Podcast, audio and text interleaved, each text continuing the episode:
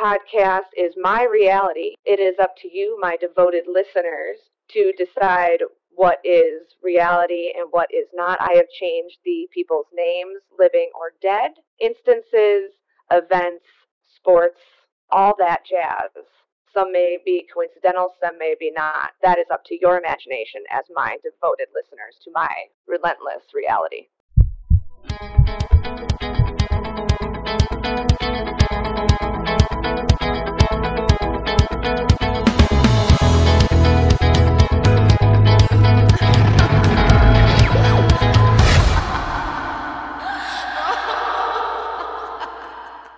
Ace here for you, giving you the skinny of it of no dad's rights in Illinois, no step parents' rights in Illinois, no matter what gender. I want you guys to understand that you're not alone out there if you are a dad or if you are a parent of any type and you have another parent in your life that is has their foot over your head that this podcast is for you guys to hear through my experiences of being a step parent and being um, a regular mom what it is like how it how it makes you feel there is somebody else out there that doesn't think it is all mermaids and unicorns fluffs and flowers it is hard every single day we're all in this foxhole together and i just want you to tune in every week so you can hear about my experiences in my foxhole why, hello, humans. It is Keeley again, reporting from the pit of despair, Illinois.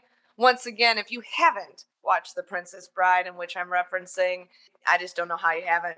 And I'll state that even further. I mean, it's inconceivable. If you've seen the movie, you know what I'm saying. Anyways, we last left up on my last episode just getting to know me, and I figured I would continue letting you guys get to know me this second episode is going to be really more about uh, how the wedding planning looks when you are becoming a step parent. wedding planning. Oh, that's funny. I wish that I could have done some wedding planning. Oh, wait, I did. Okay, well, let's dive right into my wedding planning, how this all worked out. My husband proposed, as you guys remember from the last episode. Get my first text message from her. She congratulates me. Awesome. Thank you, Belinda. Anywho, I digress. Belinda sh- sends in her spies into my restaurant, my place of work, my home. Like I said in my last podcast, I am Irish. Do not come into my home and try to drink me under the table and get information about me. My daddy always said, you got to know the dog in the fight. It's not the size of the dog that matters, it's the knowledge that you have on your enemy that you're against. Well, she went about that all the wrong way, ladies and gentlemen. She thought sending in spies to get to know me was the way to get the information. No, sweetheart, that is not how you do it. You just gave me more ammunition because the opposite happened. I got them drunk and they spilled the beans. Well, let me tell you how this all went down. They began to tell me, let's call them Ken and Barbie, about how the night that my oldest stepdaughter was conceived, their biological mother went out of her way to find now husband to get pregnant on purpose to piss off her sister. I'll give you a minute to let that sink in. So they tell me this. I'm like, oh my goodness. Now, ladies and gentlemen, I'm not going to unpack that shit right now because you're going to have to tune in for that later. But my wedding planning. So now I also find out from these awesome spies, Ken and Barbie, that she plans to show up at my wedding, no matter where I am. So now I have to make a decision. Do I have the big wedding and let her have her moment and ruin mine? Do I let it happen and let her try to ruin my moment and have this whole thing where she gets arrested in front of my stepkids, her kids, biologically? What do I do? My husband and I make the decision that we're going to have a secret wedding, which was soul crushing for me. I have been in all of my best friends' weddings. I was in five weddings in one year. That's how much of a steadfast, non fair weather friend I am. I couldn't have one of my ladies stand up for me because of this woman who thinks it is her right to ruin my life. That was a very big and hard pill to swallow. While all this is going on, I now have to forfeit my wedding fund that my parents set aside for me that was either going to go to college or to my wedding or both, whichever. That has now gone all to my future husband's ex wife and the court costs that we had 15 grand. So, if those of you are doing math, we're starting at 15 grand. Oh, by the way, we're at 56 grand right now, six years later. But we're at 15 grand right now. Let's go back. Now I have to come to the realization that I can't have the big wedding, the venue, the bridal shower, the trying on stupid dresses, even the bachelorette party that I was so excited about.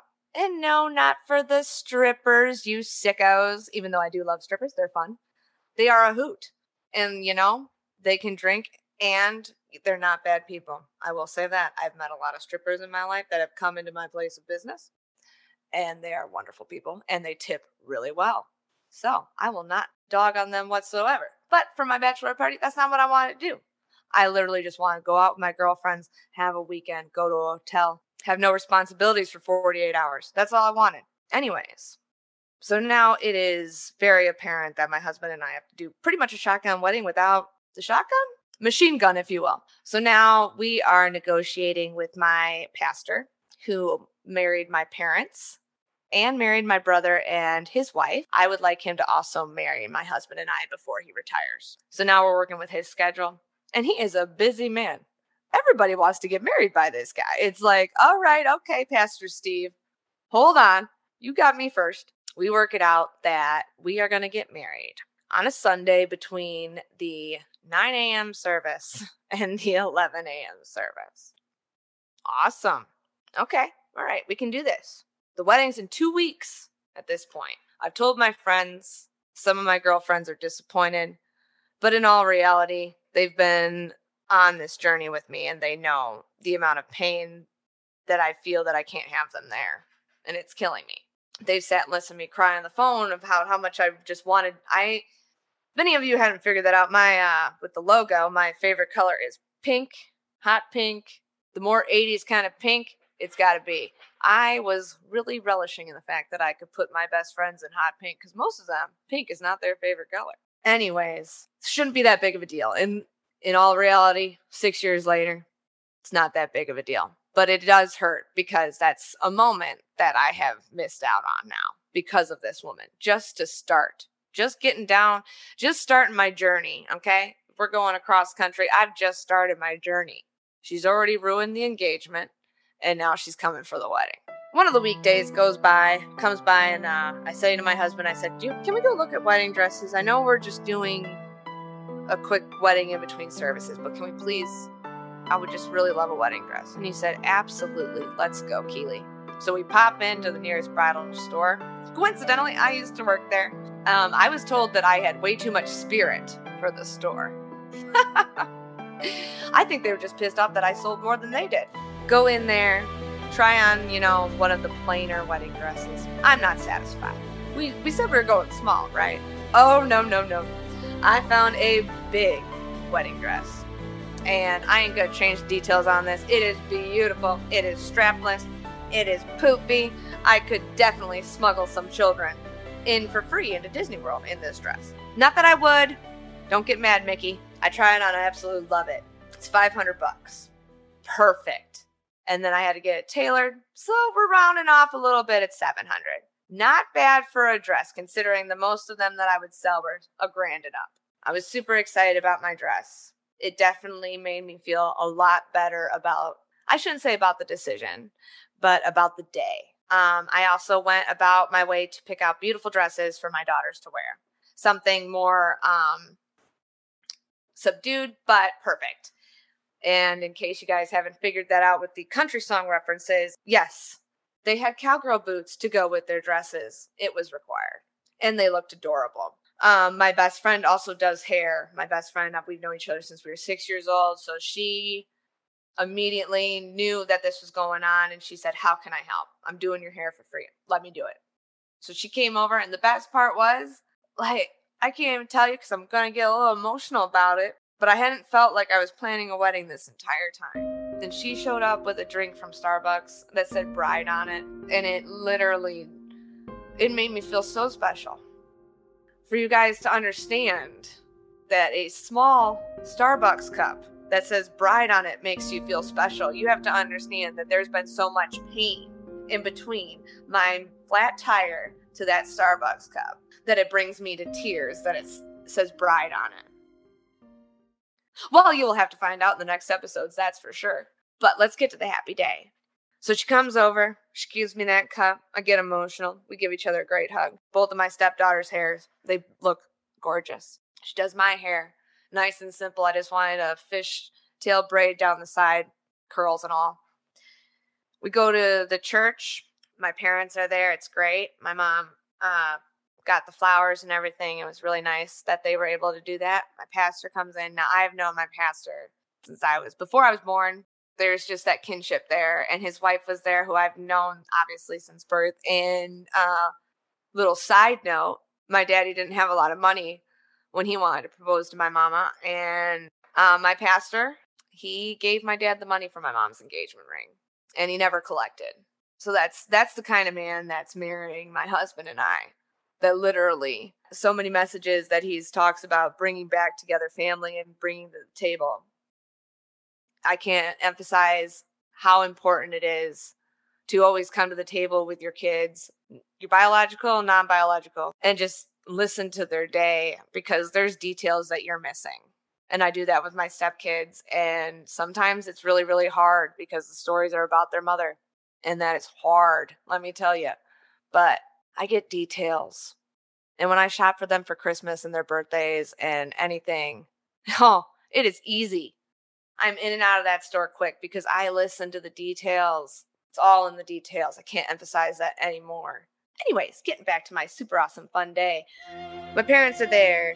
We're getting ready and my dad is so so excited. Now we got this little space set up. There's maybe 4 feet for him to walk me down this tiny aisle. I hope that in the future I'm able to renew my wedding vows with my husband and actually give my dad a chance to actually walk me down the aisle. My husband's ex wife, Belinda, and you know who you are, you stole that from my father, along with his retirement savings, which we'll get into later. But you stole that from my father, and that's something I will not stand for. I'll tell you that much. So my daddy walks me down the aisle, and my husband and I, he starts crying, and it was just like in every single movie where they're like, oh, the groom is crying when he sees the bride. Oh, it's perfect. Tears, everything. Yes. We wrote our own vows. I actually wrote vows for my stepdaughters. And I won't get into all the details of the vows because those are between them and I, not for you guys, no offense. But one of my vows, which I highly suggest, if not encourage, if not demand, when you are marrying into a family, whether you're a stepdaddy or a stepmommy, you vow to them that you're going to keep them, you're going to hold them accountable in their successes and their failures. It is key to hold them accountable in their failures as well. That's what makes them a better person. That that's what makes them not a succubus, not a manipulative bitch. Is when you hold your children accountable in their failures. If they're not being a good friend, you give them the guidance and the examples of how to be a good friend.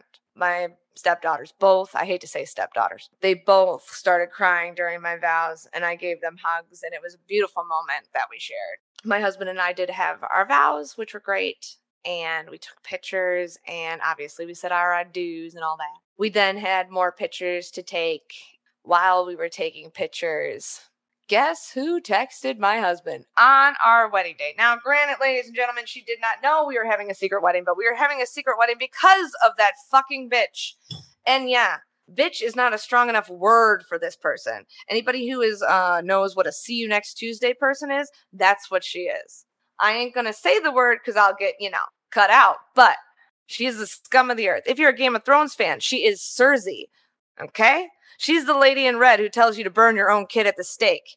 Sorry for the spoiler. That is the woman that I have now decided to deal with for the rest of my life. And you think it's going to get easier. Ladies and gentlemen, I'm here to tell you this is why I'm doing the podcast in the first place is it doesn't get easier. You literally have your self esteem ripped from your body. Your soul is ripped from your body. You have no joy. You lose your identity because you are no longer able to financially or do it's either a financial strain that you can't do what you enjoy or it's just the fact that she won't let you do what you enjoy Just an example. Nope, I can't give you an example because you're going to have to wait. what really frosts my cookie here is I waited 32 fucking years to find my Prince Charming, to find the man of my dreams, to find the man who would change my flat tire in cold ass weather. And I have to deal with this fucking bitch for the rest of my life. That's some baggage. I love him to death, and he is my oxygen. But at the end of the day, she's a succubus and she is in my life. And if you're a stepmom or a stepdad, somebody else is a succubus in your life. And it fucking sucks. Stay tuned. All right, everybody. Well, I will see you next week in the foxhole, and probably bombs will be flying, just so you know.